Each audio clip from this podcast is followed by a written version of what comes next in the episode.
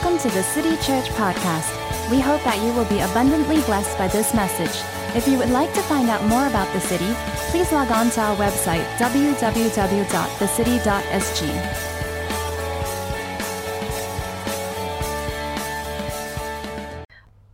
Now, starting today, we are kicking off a series of messages, as you probably have heard from Pastor Andre last week, as part of our Biblical Literacy Campaign, BLC. Over the next few Sundays, we will have some wonderful speakers come speak to us different aspects. So, like about the Word of God in revival, discovering Jesus in end time scriptures, and the transforming power of Scripture. Well, mostly in house, but still amazing speakers. And then we've got one uh, guest speaker, so stay tuned with our Sunday series.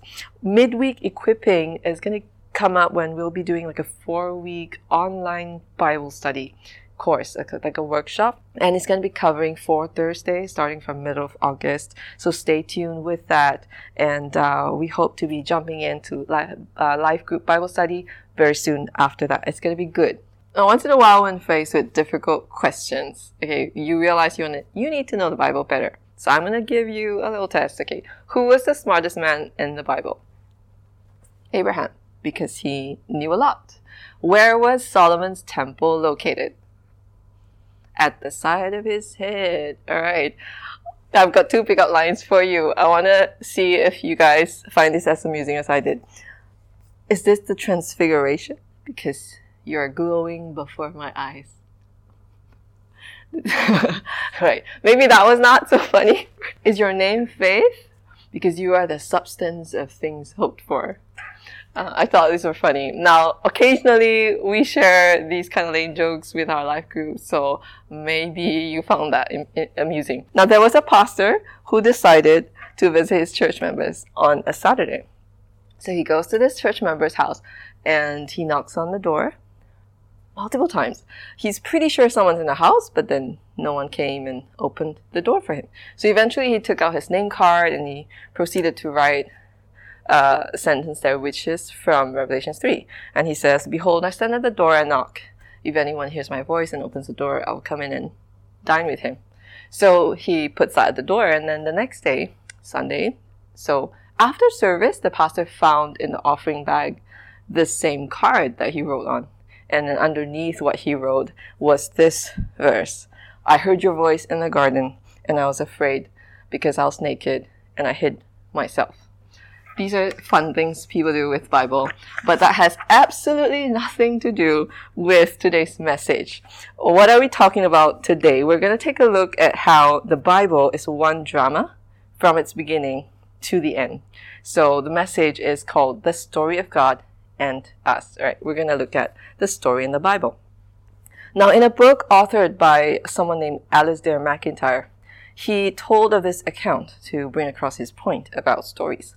And so he talked about this man who walks to this bus stop, a particular place uh, uh, where there's a bus stop, and there was a young man who was at that same bus stop. And then uh, this young man proceeded to come and walk towards him and just randomly out of the blue said, Histrionicus, Histrionicus, Histrionicus. Now, that man, if you were that man, you would have no idea how to respond. You don't understand what's going on, right? Now, but then MacIntyre, who wrote about this account, then said, then in that instance, without a story, there is no meaning, right? Uh, now, it would have been very different, uh, or you would have seen and interpreted that very differently if you knew uh, the story or like the context within which the young man said that. Perhaps the young man the day before was at the library and met a man who asked him, What's the name for a wild duck, right? What's another name for wild duck? And uh, so maybe today at the bus stop, this young man thought that this man is that guy, mistook him for that man, and so Histrionicus actually is wild duck. That could give some meaning to what just happened. Or another scenario could be the young man is a spy, part of a spy network, and he's there waiting to meet his contact whom he has never met before. And here's this man who comes to this bus stop, so he says the code name the code word histrionicus three times just to see if this is the contact is supposed to meet, right? So that gives the story a totally different twist. A bit dramatic, but still gives some sense, gives some meaning to the event, right? And so without knowing a story, uh, it's hard to find meaning. It's hard to know what the meaning is. All of our lives, all of human life is shaped by some story or other. Lesslie Newbigin, who is a theologian, an author, and a missionary, uh, wrote this in his book, The Gospel in a Pluralist Society. He says the way we understand human life depends on what conception we have of the human story. What is the real story of which my life story is a part? And when he says story, Newbigin here is not referring to uh, like a linguistically constructed narrative that we fabricate in order to give meaning to our lives, which we do sometimes with poetry we write, songs we write, or fiction that we read, right? But he's talking about the real story within cosmic history, that which gives meaning to all of human life. And what is our interpretation of it? What is our conception of that? And then, uh, then our reality must find its place within that story. And I'll say this story is found in the pages of our Bible. You're not going to find another book that with a more robust, all-encompassing meta narrative, like meta narrative that addresses all the issues and fundamental questions of life. God's story is embedded in here by revelation, by inspiration of God, and is for us, God's revelation for all time. And so some of you would have heard it said that essentially the Bible is one single story, right? One divine drama with lots of episodes from the Old and the New Testament both. And one very basic way to see this is through story, like a four act story.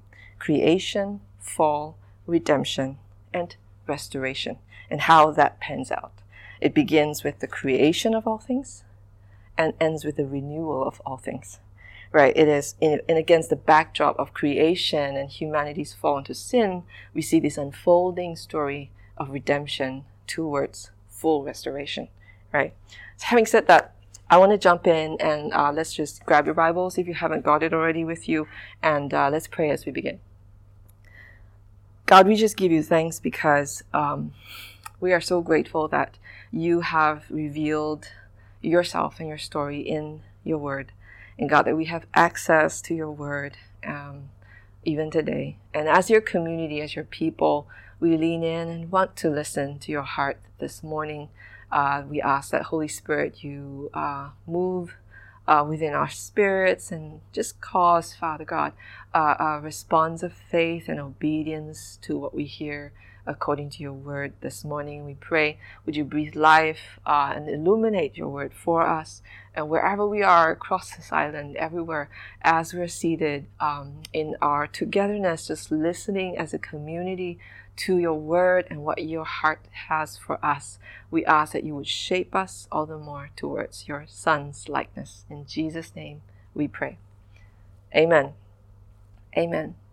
Now, this morning, I want to say if there's like, you know, a bunch of stuff that you don't remember, is just this like to see the story of God in Scripture, all of it, you know, when you read Scripture, to see God's story, uh, it highlights Jesus and it causes a life uh, that is imparted in us that helps us in our devotion to Jesus and it helps us to know the main character who is Jesus, right? How he would be the one that brings restoration in the end. And to see God's story in scripture also uh, uh, enables us to desire and to seek to be diligent in knowing the word more so that it shapes our lives while we wait for that restoration and then live a lifestyle that is different, right? A different kind of people. Now, there are two problems when we talk about knowing God's story is that in our culture, there's a very different story, right? Um, there's a story of like, you know, the development of species through survival of the strong or the rise of civilization and success in having mastery over nature. The other story is the one that is embodied in our scripture, right? The story of creation and fall and God's election of a people, uh, God's purpose for humankind and the coming of the one who will fulfill all of that. These are essentially two very different and incompatible stories. And in some sense, what I'm saying is it's a problem because uh, it's irreconcilable on many levels. Two very different stories, and if the church, as the church, if we are to be faithful to the biblical story, there will be a clash of stories for sure from that which we see in the world, in the culture. Problem two, we often don't approach scripture with this kind of cohesive like view of narrative, right? One story. By and large, I think we're not taught to appreciate the Bible in all of its, you know, the breadth and depth of it. Uh, we approach the Bible in bits. Um, you want some devotional bits, we go to like Psalms, and here and there we want some wisdom bits. Perhaps we go to Ecclesiastes, and here and there moral bits, narrative, some songs. We want some theology bits and different things. And, and so we approach it uh, in that kind of like piecemeal approach, which is really what most of us were taught, and we do that same in our groups. But Francis Schaeffer used to say that Christianity does not start with Jesus saves you from your sins. Think about it. He says it starts with, in the beginning, God created the heavens and the earth. And I love that. It gives that feeling, like, uh, you know, the marvel I see in my kids' eyes when one of us says, Once upon a time, in a place far, far away. All of us love, you know, a, a great story. When we view the Bible as one narrative, creation to fall and then you've got you know the redemption all the plot twists and things and restoration. It's impossible not to see the continuity of the two testaments or to see the need to learn that continuity and have it impact our view of life our, our understanding of meaning and purpose our, our vision for the present hope for the future how we ought to live. And really what we've been talking about being a people of the Spirit. And the Spirit of God longs for us to know His big picture, right? What He sees in Scripture. He is the Spirit who leads us into all truth and illuminates Scripture for us, right? So that we be a people of the Spirit and a people of the Word.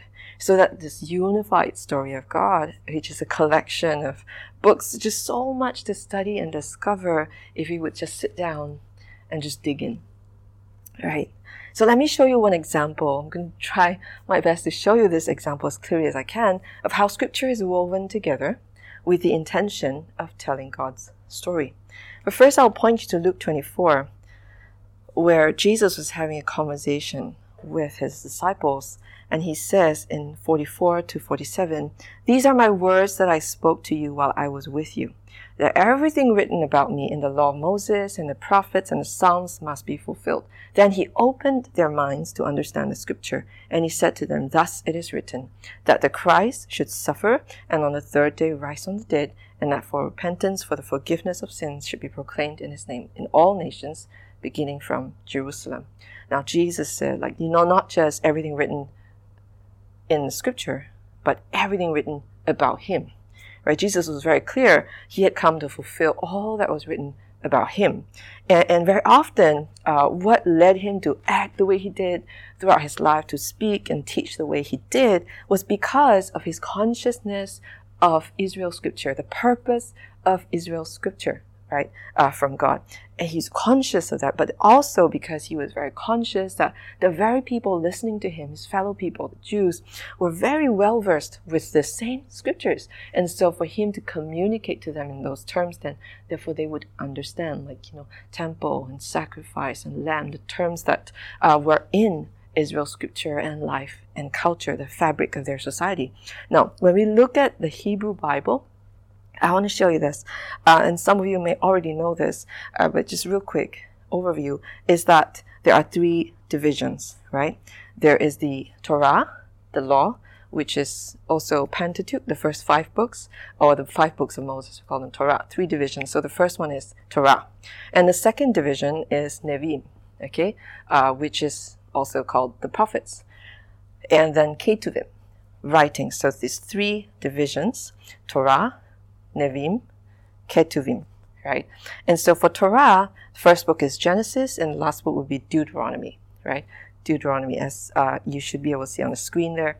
Uh, Nevi'im, prophets, it starts with Joshua as the first book, and then the last book is Malachi. And then for writings, the first book would be Psalm, and then the last book is Chronicles. It's ordered differently, but I want to show you why and how it's ordered differently in the Tanakh, which is the Hebrew Bible. Okay. Now, first off, Deuteronomy 18:15 is where we're to start off, and then I'll explain uh, these uh, yellow and pink boxes in the diagram. Deuteronomy 18 verse 15 says, The Lord your God will raise for you a prophet like me from among you, from your brothers. It is to him you shall listen. So Moses is telling the people of Israel that God is going to raise a prophet like him. Now, real quick, look at Deuteronomy 34, 10 to 12. This is the last book in the division of Torah. Okay, De- uh, Deuteronomy 34, 10 to 12, and, and you will find that the, the, the verse there is like a like a added on kind of like a like an editing uh, device, literary device in the whole book of Deuteronomy. But where it says that Moses had said in Deuteronomy 18 that the Lord is going to raise a prophet like me, but in Deuteronomy 34 it tells you very explicitly, very clearly that after Moses and since Moses there has been no prophet like him right so there's no prophet like him it kind of like it's a it's a read on okay because god says he will send but since moses there has not been a prophet like him. So they kind of like, hey, you know, uh, read on. And so I'll turn your attention to Malachi now. Malachi, which is the last book in the second division, the Nevi'im, right? Malachi 4, 4 to 6, it starts off with remember the law of Moses, right? So it points us again to remember the law of Moses, which we read about in the Torah. And it says a prophet is coming, that God is going to send a prophet like Elijah who is going to prepare the way of the Lord, right? In Malachi 4 4 to 6. So there is a sense in which, hey, you know, we are moving forward, we are waiting for this prophet, right? So you see that link, Deuteronomy 34 and Malachi 4 4 to 6. And then look at Joshua 1 7 to 8. Now, exiting the Torah and coming into the first book in Nevi'im, Joshua 1 starts off and talks about, you know, Joshua, you know, just as Moses did, you know, lead the people. Uh, you have been called to, like, you know, be like Moses, essentially. So he's like the new Moses. And then the verse goes on to say to meditate on the law of the Lord day and night, not turning to the left or to the right, and then you will be prosperous, right? successful in all you do. Joshua 1 7 to 8. And then if you exit the prophet, uh, the, the Nevi'im, the prophets division, and go into the first uh, book of writings, then you will see in Psalm 1, interestingly, what does it uh, start off with? Psalm 1 would say, the same as with Joshua 1 meditate on the law. You want to be su- successful and prosperous, and he who is like that will be one who meditates on the law day and night, day and night. Now, these were placed very intentionally as what in biblical studies would be called seams, right? Like, you know, you're stitching the divisions together. Uh, so at the end of Torah, you have this, you know, like a, like a post-it, right? And then it stitches onto Nevi'im, right? Telling you then to be like Moses, to meditate on the law. And then it ends the prophets again by saying, remember the law. And so a prophet is coming. And then Ketuvim, so meditate on the law. There's a pattern and a theme there and a connection that stitches the whole Tanakh together, right? This is one example of how the storyline in scripture is intentionally designed, intelligently designed as prophetic revelation that is not merely a historical book or even primarily an instructions for life, a moral manual. It's not. It's a prophetic revelation of God fulfilling his covenant promise to Abraham and all that is to come after him. We are awaiting this future hope even now. That's what the seams tell us. So the Hebrew Bible was woven together with these main ideas. The seams at the end of the law and at the end of the prophets are pushing you forward to look for the ultimate prophet. Do we need that prophet that God is going to send who's going to restore the hearts of God's covenant people while we're here in exile and anticipation? And then also the scenes at the beginning of prophets and the beginning of writings push us backwards and say, while you await, live by the law, meditate on it day and night, the word of God, know your covenant, know the terms of the covenant. While we await for a prophet Messiah that is to come, we read and we reflect on these scriptures and we allow this story of God, this covenant to shape us, shape our hearts, shape our lives. Seeing God's story in all of scripture, it gives life and energy for us to be devoted to Jesus, to be diligent in the study of the Word, so that our lifestyle, our culture is distinctly different of the kingdom of God for which we are awaiting the full fulfillment. right? Walter Brueggemann, one of my favorite uh, authors who talks on uh, the Old Testament a whole lot, he talks, he uses this term prophetic imagination. Now, don't you just see that even as you hear this, that there is a prophetic imagination in how the Hebrew scriptures are woven together, that there is a prophetic looking forward, and even then, like a reverence for the word. And this is the revelation of God. And it is not just for the past, it is not just present, but there is a future hope. And as disciples, the question is, what story shapes our lives? Right? When the church really believes that a story is true, and if we would shape our life by it, the foundational idolatrous faith that is assumed in our cultural story will be challenged. And so, in doing that, we offer a credible alternative. It calls for a conversion of heart, that we be having a new heart and, and have the laws of God written on it, right? It is an invitation to see and live in the world in light of a story that is different, alternative. And our place in this story is to embody that end and invite others into this true story together with us, right? And if the story of the Bible is fragmented into bits, then it can be easily absorbed uh, you know, and assimilated into culture rather than challenging and, and, and being a voice, a prophetic voice in culture. A fragmented Bible leads to a church that is unfaithful, syncretistic, idolatrous uh, to this, the to, in its cultural story, or in the words of Paul, a church that is conformed to the patterns of this world. Christianity Today reports an interesting article that I read about two weeks ago. It says Bible reading drops during social distancing. Now, I mean, I mean that can be a discussion starter right there. Uh, maybe it's not all of our experience. Maybe it is. Uh, but Edmund Chan also speaks this about worldview. Living biblically in a fallen world demands a keen cultivation of a biblically Christian worldview. Now, just now, uh, Pastor Daniel got us to remember the passion statement of our church, right? Now, we exist to help all people what be with Jesus, become like Jesus, and do the works of Jesus, right? Now, in order to cultivate that, we need to have a keen cultivation of the biblical story in Scripture. God is the giver of all spiritual life. Amen. Do you agree? Yes, God is the giver of all spiritual life. When we were dead in our sin, He came, and by His rich mercy, gave us life, right? Spiritual life. God is the sole giver, the only source of spiritual life. That statement is true. Second, believers. Now I know we know Holy Spirit is in us. We believe and we follow Jesus, and um, but all of us are prone to apathy, lethargy, and lukewarmness. True? Agree? Yes? Now, you put the two statements together, then I'll say that all of us, as followers of Jesus, we have the need to desire and hope to be revived and awakened again and again. And I pray that this morning, even as we talk about, you know, biblical literacy, what we're talking about is not knowledge and information, right? We are talking about having our hearts just captured by, you know, what God has for us and what He has already given to us and just captivated and just living the life in the fullness that He has intended. Psalm 85 6 says, Will you not revive us again, that your people may rejoice in you? Psalm 80, that we shall not turn back from you. Give us life, and we will call upon your name. Restore us. Psalm 119, My soul clings to the dust. Give me life according to your word. Psalm 19:7 The law of the Lord is perfect, reviving the soul. The testimony of the Lord is sure.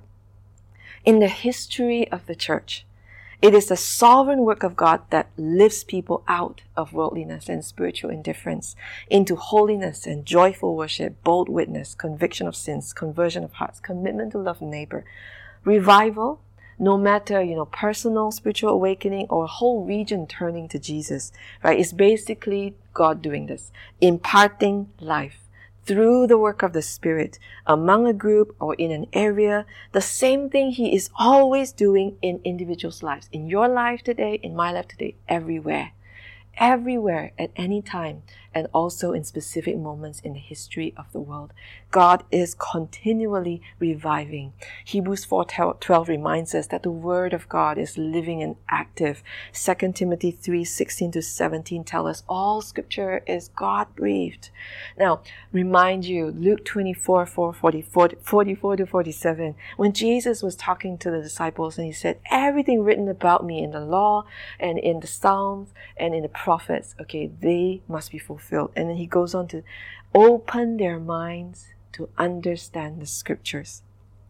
How can the Spirit of God illuminate the Word of God to us? Because we definitely need Holy Spirit to open our minds to understand the scriptures, don't we? We need Holy Spirit to illuminate the Word to us and our place in it. We need to learn to submit our minds to God. That's very key. Submit our minds so that our analytical abilities, our reading, our meditation abilities are subject and exercised under the guidance of the Holy Spirit. Second, we be open to the witness of the Spirit. That even as we read and reflect and examine the text, there is a witness of the Spirit within us, and we need to be open to that. So we submit our minds and we learn to open our hearts up to the witness of the Spirit. And thirdly, it's important to also recognize our personal experience of faith as part of the way that we interpret uh, the scripture that we read and how we understand and how we live it out right? How we apply the truth that we read. But ultimately, what I am calling you and I to this morning, uh, preaching to myself and you, is God, give us an appetite for your word like never before. Now, wouldn't you want that? An appetite for scripture like never before. Or perhaps you're already there. That's great for you. Or we pray for more of that appetite. The Bible is designed for a lifetime of reading, reflecting, repenting, registering, and refining in our lives. Honestly, you are not meant to, uh, you know, be able to read it and get it right away. Like, oh, you know, I understand. I know exactly what it's saying. That's the genius of the Bible. And uh, this thought came to me a few days ago when I went to a nursery a plant nursery with a friend, uh, and I had been there before, and uh, but you know it hit me as i walked through the nursery again and i can remember because the, the last time i went was just not too long ago.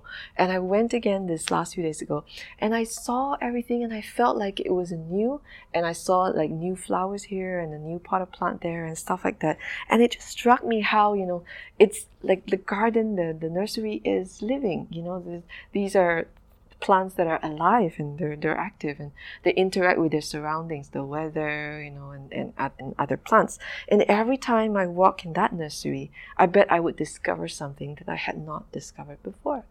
And isn't that more true of the Bible, which is so rich and so full uh, of God's wisdom, is that every time, even if it's the same scripture for years, perhaps you've read, God would cause a newness of life to even be uh, uh, there for you and, and strike you and impress upon your heart a truth for that season, right? And it's like reading or like seeing it afresh again, seeing it with fresh eyes and, you know, with fresh rhema and just receiving a fresh revelation or insight for right where you are or for the person you're praying for. And that is how the Bible is designed for a lifetime of just cultivating a devotion for Jesus, a the diligence in scripture, the reading of the word and the study of it, so that our lives of culture as a people of the kingdom of spirit and of word be distinctively different, right? For the sake of God. And so I want to call you even now uh, uh, to wherever you are seated or you know uh, lying down or whatever it's just to begin to respond from your heart and just begin to tell god uh, uh, your desire. Uh, if it is your desire to say yes god i want uh, uh, you know an appetite for your word that is like never before and even in this time we're going to come together and begin to pray just for god to give that appetite and help us to just truly uh, desire to know His story in all of Scripture. And so I just want to encourage you and, and call to you as church, um, wherever you're seated right now listening to this, um, let's um, begin to just spend this next moment, a brief moment, just to respond to what you've heard today. Uh, uh, not just so much from my mouth, but uh, Holy Spirit, just whatever He's stirring in your heart as you heard this message, um, to just say yes, you know, that's that's that's I want to know the scripture more. I want to have a greater appetite for the Word of God, and I want to really just uh, um, devote uh, more time to reading and letting the scriptures shape my life uh, through the Spirit of God. And so I'm going to lead uh, us just to close in prayer for a moment. I want to encourage you in whatever ways that you have been engaging with Scripture, whether it's you know using apps or uh, perhaps you've got like um, uh, readings or devotional plans that you're using or books that are helping you understand scripture. Great uh, I say like keep that up and continuing just to go deeper with God and you know ask questions and and dwell and, and meditate on those verses. And uh, as you do that perhaps there are other ways um, that during circuit breaker or even now you feel like uh, certain things that you've been doing in terms of reading the scripture have become a bit dry? Like uh, look around for like fresh ways to engage with scripture and there are lots of not just apps but like sort of like physical hard copy books that help you to engage to journal to reflect and meditate on scripture as well. And also just in our groups our life groups different ways of engaging with scripture and worship and in prayer and sharing. That's really life-giving. I want to encourage you to talk about that more and, do that more as rhythm in your life personally and as community in your life group. And part of that is also just really participating in the stuff that we're doing in this biblical literacy campaign.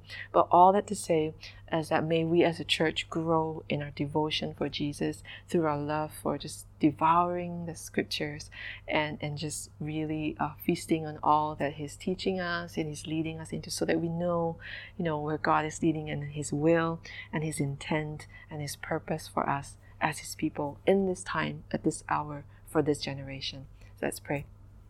Father, we give you thanks uh, uh, once again, just that, you know, for your word, you're revealed, uh, uh, you know, the way you've disclosed yourself and you told us about yourself, your story in scripture. We thank you for how you are the one who longs to reveal yourself to us. You are the one who pursues us. You are the one who, uh, you know, expresses your heart to your people, and you're the one who so willingly says, "Yes, I will." Ha- make a covenant with my people whom I have chosen.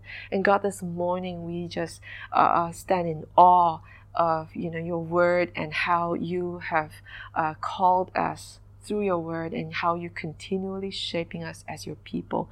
Father, we pray for life, uh, even as we search out scriptures more, even as we say yes uh, to a greater appetite and just, you know, uh, devotion to the word. May it lead us uh, to greater life and revive us according to your word so that we would lean in even more not just individually in our own lives, but as a community to, to look to Jesus, to, to, you know, our devotion to Jesus from our heart, that it would feel it, that your, you know, your story would feel this devotion uh, of Jesus, our ultimate, you know, our all, our Savior, our Messiah, the prophet that is to come and restore all things. And we ask for even a diligence in Scripture, you know, the study and the meditation of your Word.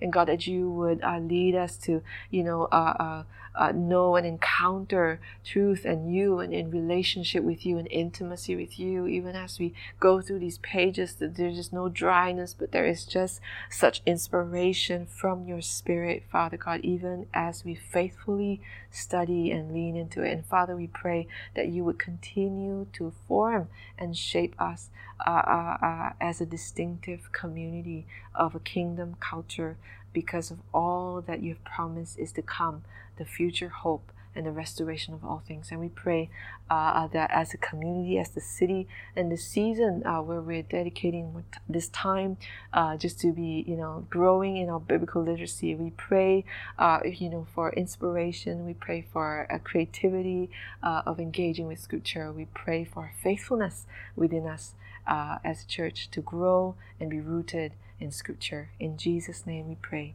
Amen.